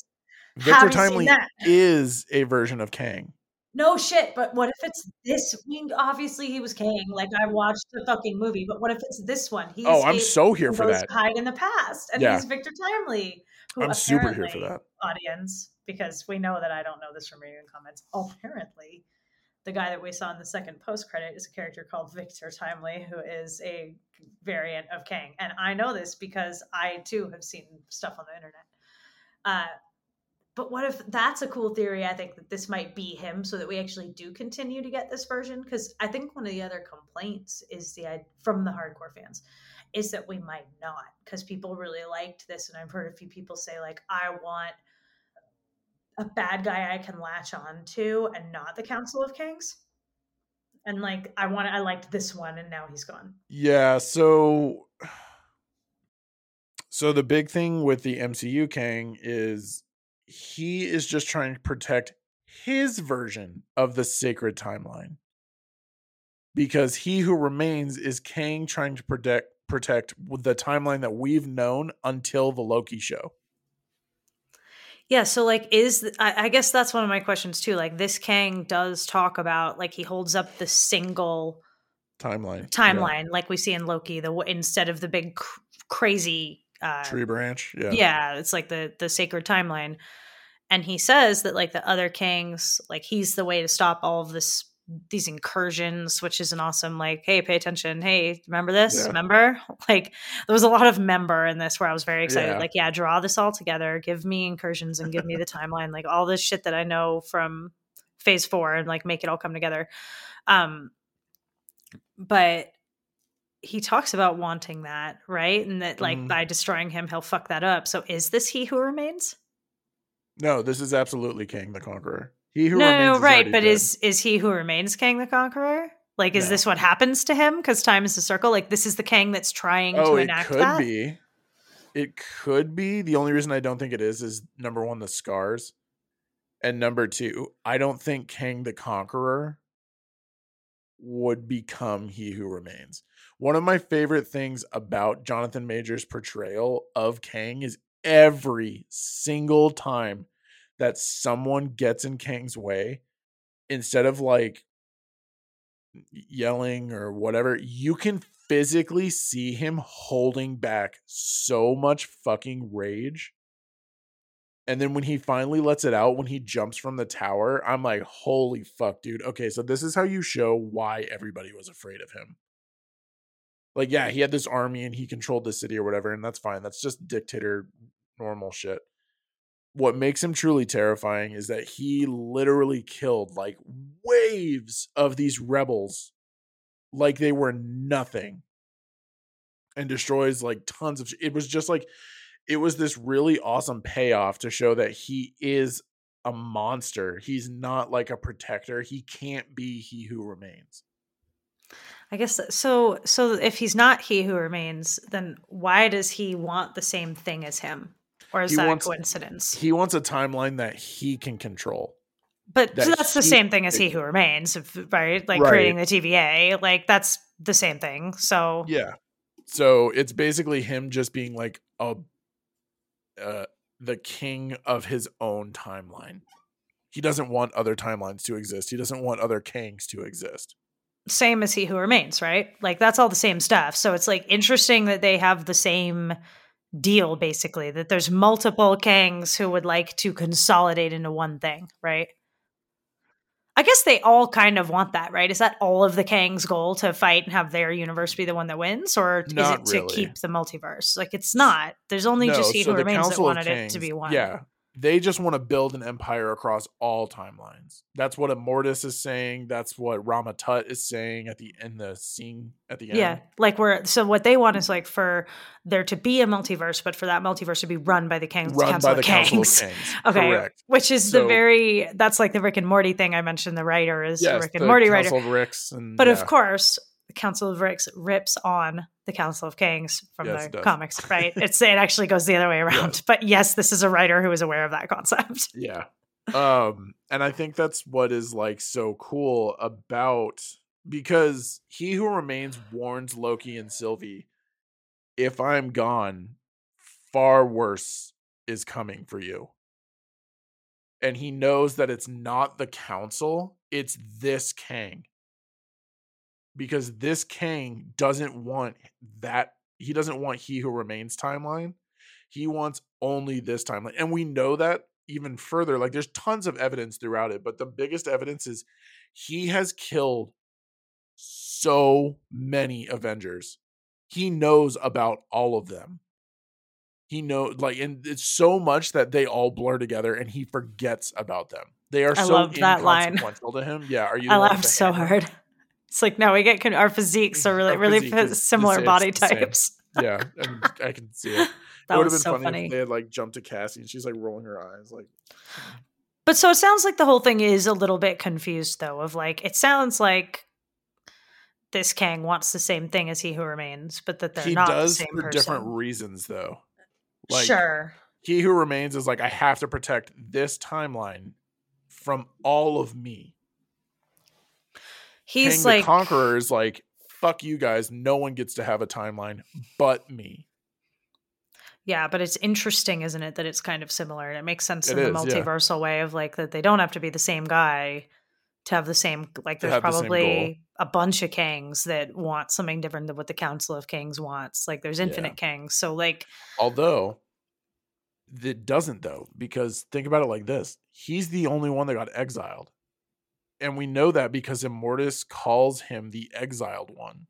It's true. So, So, it's why like they're like the other exiles. why why shouldn't he be he who remains then? Like some past version of that who's seeking that He goal and that he's not dead and he'll come back. Because that's what I think. I'm like, I Yeah. think if they're that similar, I don't see why it wouldn't be sort of a past version of him. Because of course he lives at the end of time, like it's a Yeah. physical place. Like he could show up wherever and you could tell me that that's that Kang or will be. Because I am still one billion percent convinced that Secret Wars or whatever closes that saga. You know, maybe there's a an mm-hmm. Ant Man movie at the end to close Yeah. things off. But like whatever it is that ends the saga, I'm absolutely convinced that it maybe it's Loki season four or something like that, and it ends back at He Who Remains thing making a different decision with Sylvie and Loki. I am I'd one million percent convinced. I Hell all yeah, day. dude! I'd be super down. For That's that. how this ends. Is it because Yeah. that's what he said? It was gonna all go- we'll be back here. If you kill me now, I'll just see you again. That's what he says in Loki. Mhm. So I see no fucking reason that this all doesn't end with the ending of Loki season one, but they make a different decision. There is no multiverse, and the MCU can just go do some different crazy shit, whatever they want to do. now, now you're changing your narrative from this being about Ant Man to this being all about Loki. So this coming back around to being this the, is for the me. choice of Loki. I know, I know. It's bold, but I think it makes sense that Loki would be. That's cool. If that thing, if that whole thing in Loki in the end of season one of Loki turns out to be the linchpin of all of this, like that's awesome. I would Where love it if it ends there. Yeah. Yeah, and Sylvie doesn't kill him because the, and we and we get to see the multiversal war that Kang talks about because that's what he talks about in Loki is there's going to be one and it's already Mhm. happened. It's very wheel of time, right? It's like it Yeah. has happened and it hasn't happened. It's both in front and behind us from where they are at the the end of time, right? Where the end of the end of season Yeah. 1 of Loki takes place at the Citadel or whatever Mhm.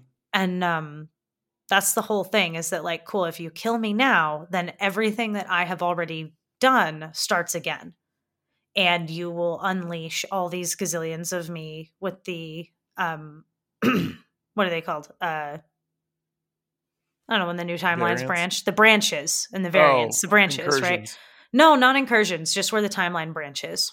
Uh, it, Oh, there's the- divergent. no, there's a word for it. Uh, th- the moment where they get, oh my god, I'm like such an asshole, and she's like, no, uh, Nexus event, Nexus event. Yeah. the Nexus events that create the new timelines in Loki, right? And he's like, if you keep going from here, then the Nexus events will all happen. The TVA won't control it, and the timeline's going to branch off, and the multiverse will come into being.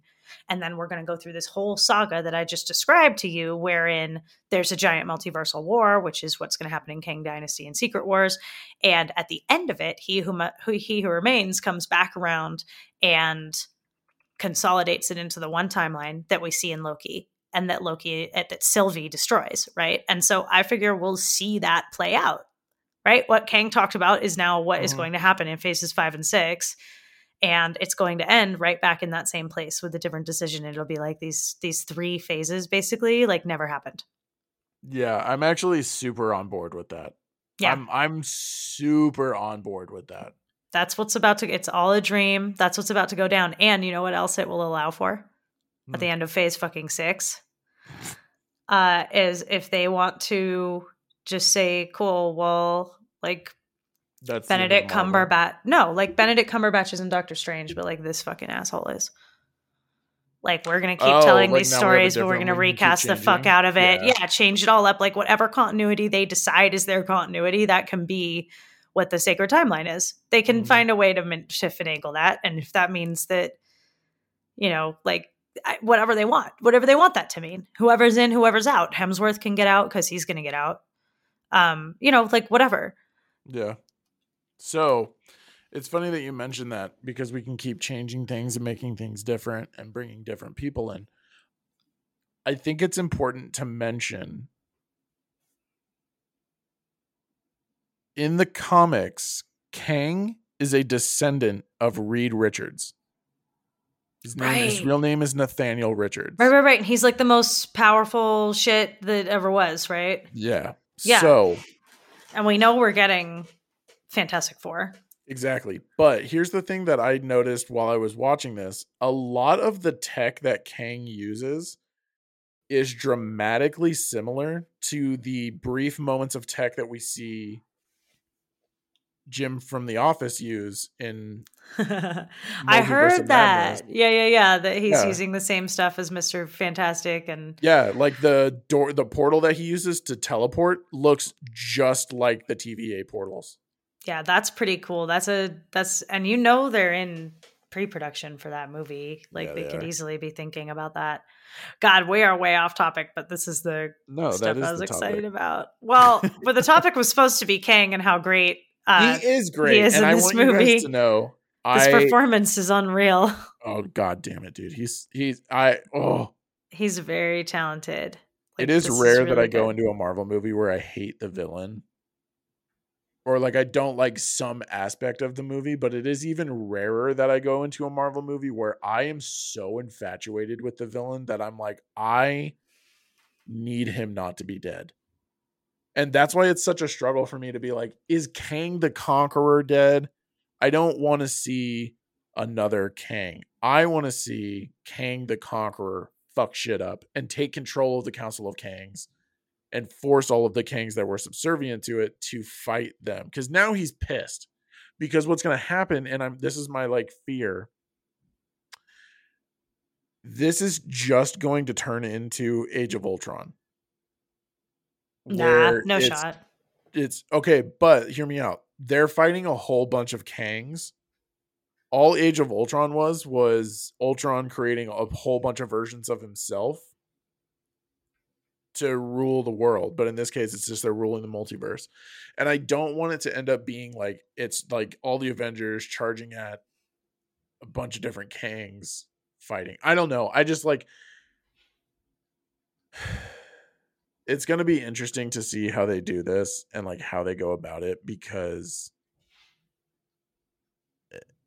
I don't know. I'm just like I'm excited and I loved Kang the Conqueror and one of the best villain lines I've ever heard in my life was from this movie when Janet is like you're insane. You're literally going to kill trillions of people.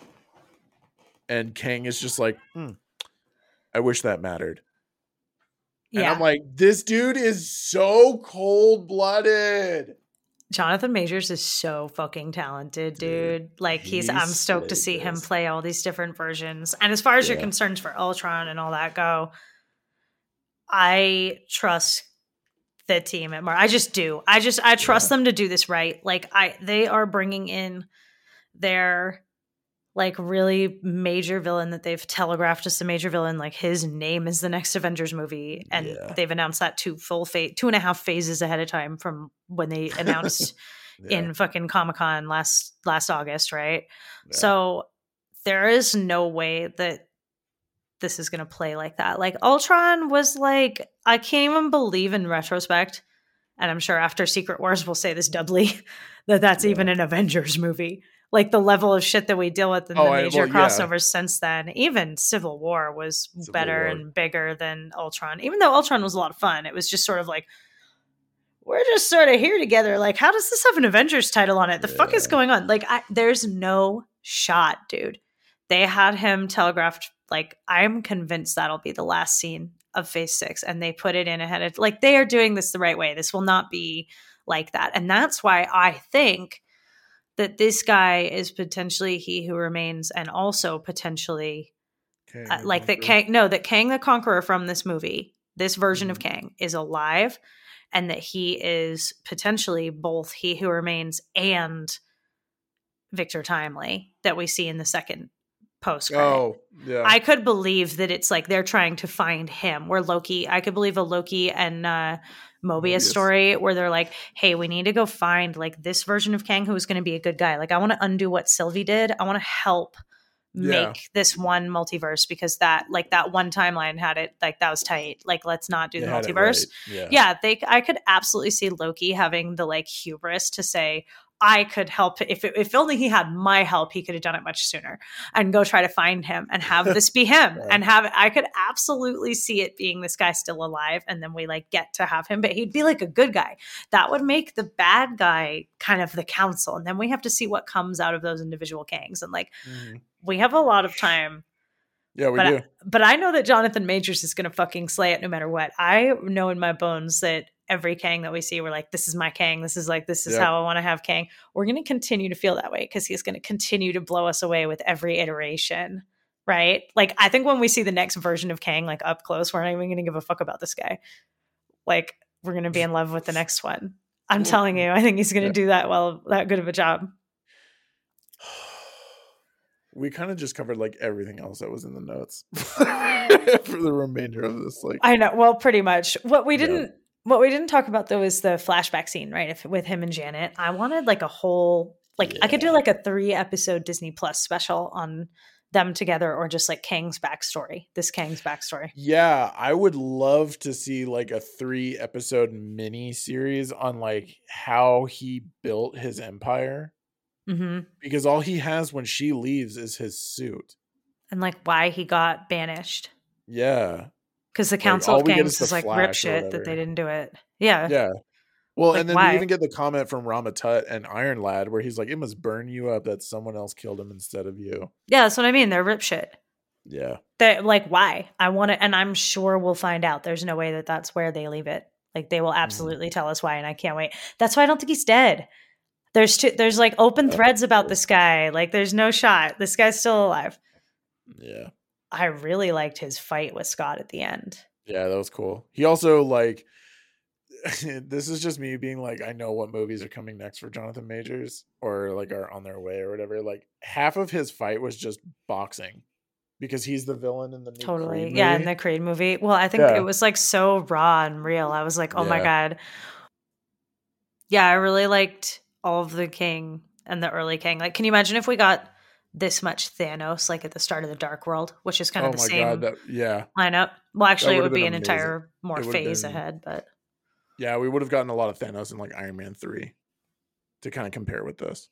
actually, I think that- it would be the Dark World, like with the first movie of Phase Two, two phases ahead of Infinity War. The end, like right, like No, all of Phase Two, all of Phase Phase Three. 2 was Iron Man 3 because it deals directly with the aftermath of uh Avengers. Remember, because Tony's still having Is panic attacks that about going up into the portal. I guess that is true. Now I gotta look this up. Yeah, I'm like, I would have sworn the Dark World opened up Phase Three or Phase Two. Marvel phases in order. Uh, let's see. So yes, I was not. I was correct. Okay, so phase one is Iron Man, Incredible Hulk, Iron Man two, Thor, Captain America, Marvel's Avengers. Oh, you are right. is Iron Man three, Dark World, Winter Soldier, Guardians, Age of Ultron, Ant Man. Yeah, because Ant Man, I remember, yeah, because the first Ant Man makes a joke about how the Avengers can't help them; they were too busy dropping cities on people Yeah. because that had just happened in Ultron. Ant Man was like the palate cleanser of Phase Yeah. Two and Three because it comes out between Infinity War and and that's what I mean where I say this is like its graduating movie and it's kind of like its third one where it's a little different. Like it is coming at the end of the phase, just like or the end or beginning, right? That right in the middle part of the phase, just like all the Ant Man movies do. But it's definitely not just a cute little palate cleanser. Like this is setting shit up. This isn't just like, hey, and here we are. Like everybody take a breather. Like that's not what this movie was. So that's what I mean when it had its its little graduation, and I think that jarred people. But um, but anyway, um, I can't wait to see Kangs all over the place. I I guess know, is my last thing. Yeah, even if they did kill him, right? Even if even if this one actually is dead, I can't wait to see them crop up like all over the place. Yeah, Like, well, have and it, now they can show up anywhere. They can just start showing up in other people's movies too. Yeah, they can just be in whatever movie because now there's the multiverse, and now we like. So it makes me appreciate Phase Four, right? Like we whined about it, but I appreciate Phase Four that we got to sort of for for my Wheel of Time people. Um, Phase four in retrospect now reminds me of Crossroads Crossroads of Twilight, which is a whole book where we just check in with everybody after a uh, spoilery event that I will not describe to you. That's like a big deal in the series, and it's like the turning point as you approach the end and the last battle in the Wheel of Time, and there's just a whole book where you have to touch base with everyone after this happens. An entire book of just like yo it takes place in like a less than a week i think the whole book. Because it's just everybody being like did you guys see that? Holy shit. Like just an entire book of the fallout of this event uh, which is super cool and i love the wheel of time. But this like phase four reminds me of that. Like we needed a whole phase just to kind of regroup yeah. and introduce a bunch of new people and just be like all right this is where we're at and set some stuff up with the multiverse and with Loki right? And and mm-hmm. Spider Man and and uh, Doctor Strange, and set up the mutants a little bit. And we needed a whole phase to do it. And now phase five started, and it's like, boom, let's fucking go. There's gonna be Kangs everywhere. Just like let's roll, yeah. which is so cool, right? Yeah, and I'm I'm here for it, like how they've got everything kind of structured. I'm yeah, I'm pretty here for it. Yeah, I feel a lot better in retrospect about phase four. Yeah, I now that we're moving forward, now that uh, that's what I like about Ant Man. I'm like, we definitively have a path forward. Like, I loved the ominous ending of this movie. Oh my god, it was Scott's like, did I kill everybody? Did I? Are we fine? He said it wasn't going to be fine. It was going to be worse than if I hadn't done anything. Yeah. Well, and like, here's the here's the other thing that's like insane that we have coming up we don't have an Avengers movie in Phase Five. No, or Phase Four. We're going two full phases with no Avengers. Yeah, just business. But to build up to say, this, yeah, exactly. Just like all of the buildup that we. But need. it makes sense because there's kind of no Avengers right now. Everybody's a little bit like, "What the fuck?" Like out there. It's everyone. Yeah. That's what Phase Four was about. Of everybody just trying to figure out like who they are after the snap. Like that's what that phase was. And in retrospect, I respect the hell out of it. Like we needed that. Everybody is kind of like, what am I doing?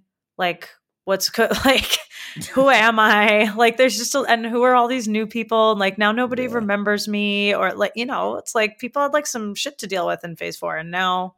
Yeah. And I mean, that's, I'm, that's fine. Like, I'm here for that, especially because phase five ends with Captain America New World Order and Thunderbolts. Thunderbolts so, is going to be like the Avengers movie of Phase 5. Yeah. The big crossover event or whatever, putting everyone together. Yeah. And it's going to explain like where everybody is and why they're all doing this and that and the other thing. And I think that is going to be where we reassemble the Avengers. Yeah, that makes like, sense. Holy shit, dude. You guys in response. Wouldn't it be fun if it's called Thunderbolts, but as more information comes out about it, is that like yeah, it's like about the Thunderbolts, but also the heroes reassemble in Thunderbolts, and that that's yeah. what it's about. Like that would be awesome. cool. And everyone's just sort of figuring out what their new mission is right now, right? Which is why I yeah. wish that Scott and Hope had been stuck down there. I think that would have given us a yeah. real like, here's something that we really need to fucking deal with as mm-hmm. a as an Ant Man franchise, as an MCU, whatever. But like, I wish that they had been stuck down there, and also mentions, as we always do th- these days, to the Young Avengers buildup that yeah. I think is coming for phase seven or eight, and they're building it now, which is like oh, it'll be six. It'll be six for sure. Do you think we'll um, have Young Avengers before we have Secret Wars? No, Secret Wars comes right after the Kang Dynasty. That's what I mean. That's at the end of Phase about, Six. That's no. There's six. only four things in six right now. No, but Deadpool Kang 3, Dynasty. Yeah, in phase six. The Kang Dynasty, and uh, that's not at the end of phase five. That's at the end of phase six. Right. No, I know. What I'm saying is we don't know what else is going to fill phase six. Right, but that's what I mean. Like if we oh. have if that's going to cap off and end phase six, which I imagine it will, like the next big, like that's the end of the saga, is going to be Kang Dynasty oh. and Secret Wars at the end of phase six. So what I'm saying is, do you think that we're going to get Young Avengers before that? I no, because that's going to be the end. Get it after. That's why I say seven or eight. So I so then we agree. Like that's why I said yeah. phase seven or eight is when we'll see Young Avengers. But they'll all mm. fight. I just don't think like in they'll all fight in Secret Wars, but I don't think that they will become a team until after Secret Wars. And yeah. I also heard a theory that at the end of Secret Wars, it was going to have to be all the heroes coming together, like and the different variants of the heroes, because of all the incursions and the massive battle that's going to happen. And the heroes are going to have to come together to decide which timeline is the timeline. And they are going to decide the sacred timeline with He Who Remains. Yeah. Okay. I'm here for that. Wouldn't that be fucking That would be so sick. cool? Hell yeah, dude. I, yeah, I'm behind that 100%. Yeah. All right. Let's I heard that. that. somewhere out in the interwebs, uh, which I think would be pretty fucking cool. Yeah, so anyway. I was like really excited for the direction that this movie has us going. Like I obviously I loved the post credit. We talked about that a bunch. Like Mhm. I'm just like really all here for this. Like this is all very cool. Like Tom Hiddleston was on my screen. Yeah. Haven't Oh. been on the big screen since 2018. Yeah, I was like really, really hot for that, and I love Tom Hiddleston. But the the the last thing, and I have so many predictions. Like this movie got me excited. I don't know what people are not happy about.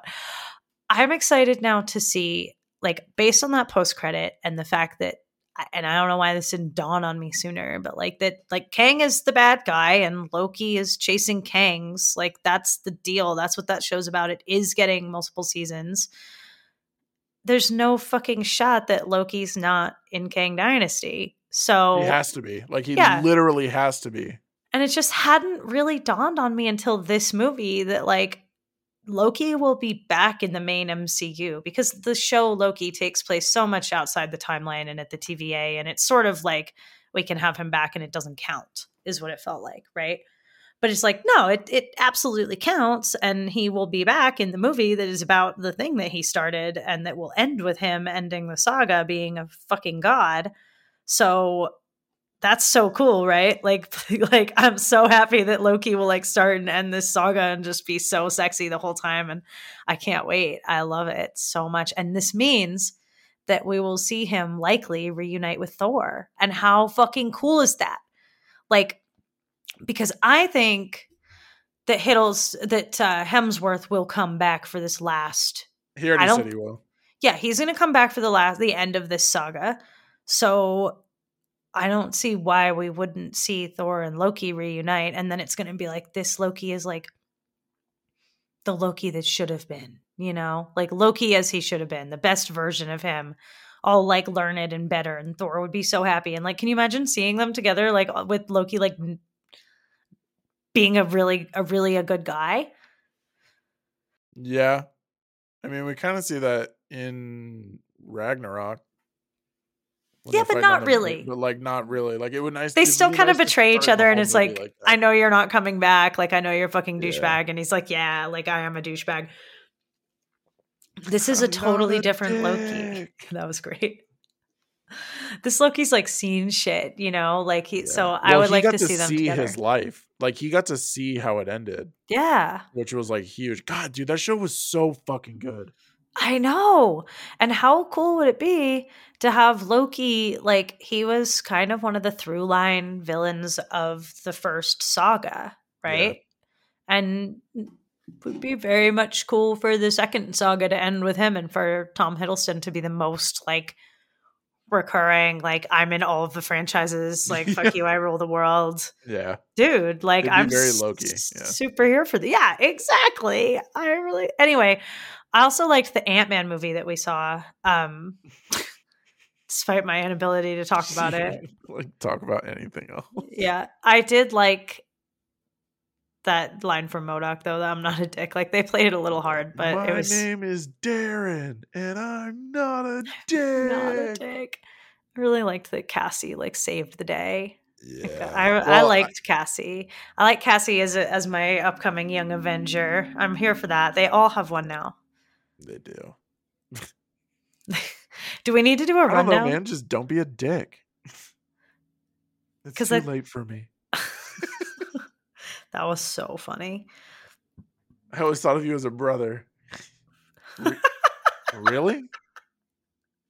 A I mean, yeah, today. To- yeah, right here. And I died an Avenger. Yep, you're in. buddy. yeah. you're- How does Darren know like anything about them other than like nothing? Like other Well, than what, like the first movie, the first had to have Avengers told movie. him. Yeah, no, but I mean, like he's been in the multi in the in the the little place. So like quantum realm wow, this whole time. realm. He's been down there like this whole time. So how would he know about anything that happened after the first told him. movie? He was What, probably like, like, since they've been down there, like right now? or like, well, he also says he's the ultimate weapon, so he is part cyborg too. Like he probably has like access to stuff. Surely, if MODOK can access what's happening up on the large version of 616, Kang would not still be stuck down there if he had the ability to know No, what the I'm just saying like doing. Kang probably showed him like history or like told him about what's going on. But yeah, actually, now that I'm thinking about that, there's no reason he should have known that Scott. Oh, Kang told. Do you say Kang told him or Hank told him? No, Kang probably. I thought you were told saying. Hank. I was like, No, when? what what are you talking about? would he have even had that conversation? Yeah, I was like, what do you mean? Like that's no, okay. Uh Kang told him. Kang doesn't know anything about anything. Kang is in the he's like, Are you which you're an Avenger? Are you the one with the hair? Like he's like he doesn't know what's going on. I really liked this movie. It got me hyped and I enjoyed it. I gave it an 8.5. Like it didn't change my life, but I had a really, really, really good time in the theater. And when I got out of the theater, I was ready to give it a 10. Like I had to cool down a little. Like I had such a good time. I really liked it. I thought it was funny. I thought that it built up the MCU. It got me super stoked about the MCU again. I, there's it could have done a little better on the Scott Cassie stuff, but there were still really great moments and it was funny. And I don't know what everybody's beef is. I thought this was a great kickoff to phase five. Like, let's fucking go. Yeah, I 100% agree. I um I actually started the opposite way. I started giving it a 7 out of 10 because pacing was just off and we didn't spend enough time on stuff, but as I'm thinking about it and we've been talking about the implications, you know, because of the implication.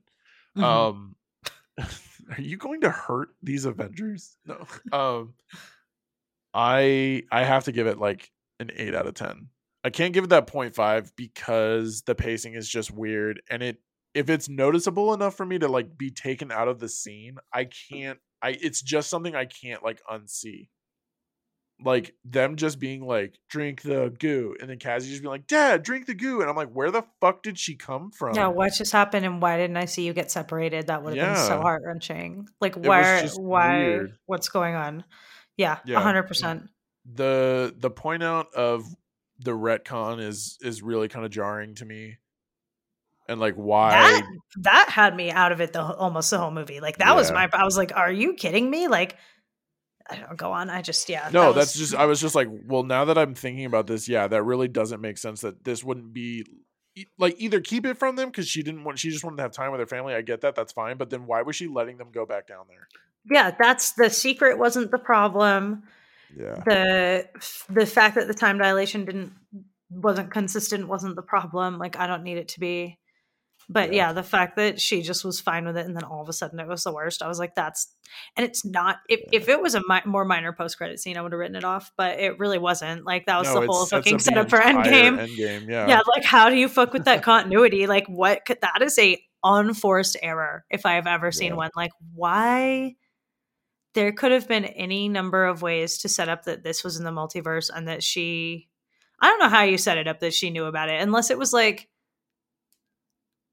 they could have done something specific like oh no he only can track gamma rays or something. I can't believe No. that bruce helped you build this. Like aren't we so fucked? Like there could have been like there could have been a throwaway line of like i made sure that when we teleported down here it was like i made sure i tweaked the equipment. Like he couldn't he wasn't going to know it was us. Like what the fuck did cassie build you rookie? I would have bought that all day. I wouldn't be complaining.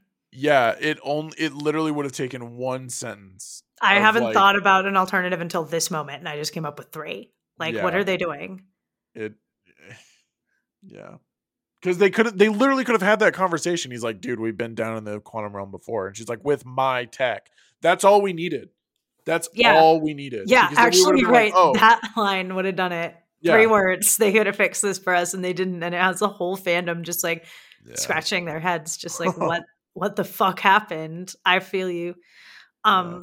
what did you give Jonathan Majors? 9.9 out of 10 Yeah, i can't give him him a a, nine five.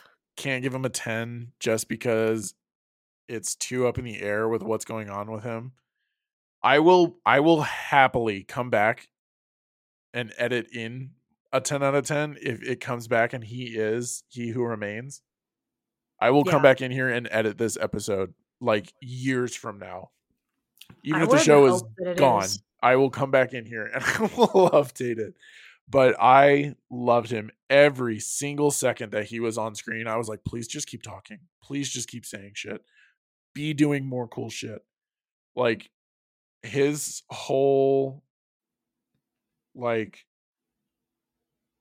I can kill your daughter right now or you can listen to me kind of thing and then it's like oh okay he's like powerful because he has like this empire or whatever and then he jumps down and he's like i'm actually going to ruin your guys' lives now and just vaporizes legions of people was so awesome yeah, that was like he was a scary dude, and that's what Loki says right in the second post credit. Mhm. because Mobius is like, I thought this guy was wicked scary, and Loki's like, he is. And the way Tom Hiddleston delivered that, yeah I was just hard as a rock. I just, it's like, it's unbelievable, dude. I just like, I cannot fucking wait for Loki season two. Like, please come out tomorrow. Like, I, yeah it's so good. Oh, yeah, I thought it was great. I really liked this movie. I don't know what people. I mean, I could understand being like, this wasn't my favorite thing, but like, how's this got like a but like a really bad rating, like in the forties? Like, what the fuck, man? I could understand being like, this is a C movie for me. This is a, you know, but like, come on, like, I feel the same way about the Eternals ratings. I think that's some bullshit. Eternals was great. I love the Eternals. Anyway, yeah the MCU is exciting again. I'm very stoked about it. Uh, this was cool. this was cool. And um, I love Loki. It's the best part of the multiverse. I don't know, Scott, take us out of here. I don't have anything else to say. I This was a good movie. Everybody This should calm down. movie. I liked please it. go see it guys come on I hope you already saw it. Please put a spoiler warning at the front of this episode. Yeah, we always have spoiler warnings you guys should know that by now Do we? well everyone should know i put it in the description every time Okay, it should be said somewhere. I don't know. Is it? I'm like, I don't. yeah I hope i don't so. think i say it You're in ever. charge of that. We should say it. This is a hey guys spoiler was a spoiler episode. warning for this This- movie by the way This is full on spoilers. Move it back to the beginning. All right, take us out of here. Uh, as always, thank you all so much for joining us tonight. We do hope that you enjoyed yourselves. Maybe even learned something. Like Lindsay learned a lot about her dad. I guess Um, so. Yeah. Join us next week for Clueless. Yes. Uh, be sure to subscribe. Paul wherever- Rudd, another Paul Rudd movie. Another Paul Rudd, dude. We're getting back to back Rudd. yeah. Um, yeah, be sure to subscribe wherever you listen to podcasts, as well as follow us on all of our social media. You can find the links for our sites and social media in the episode descriptions, where I also talk about how this is a spoiler. Uh, if you'd like to support the podcast, we encourage you to follow us on Patreon, where you can catch our special quiz show, Rewind the Timeline. Make sure to check out our website for all the timeline goodies, including our newest feature, Request the Timeline. We do have a third Request the Timeline coming up here pretty soon, too. Uh, let us know what you guys want to see, and we'll make it happen. But honestly, guys, until next time, stay nerdy.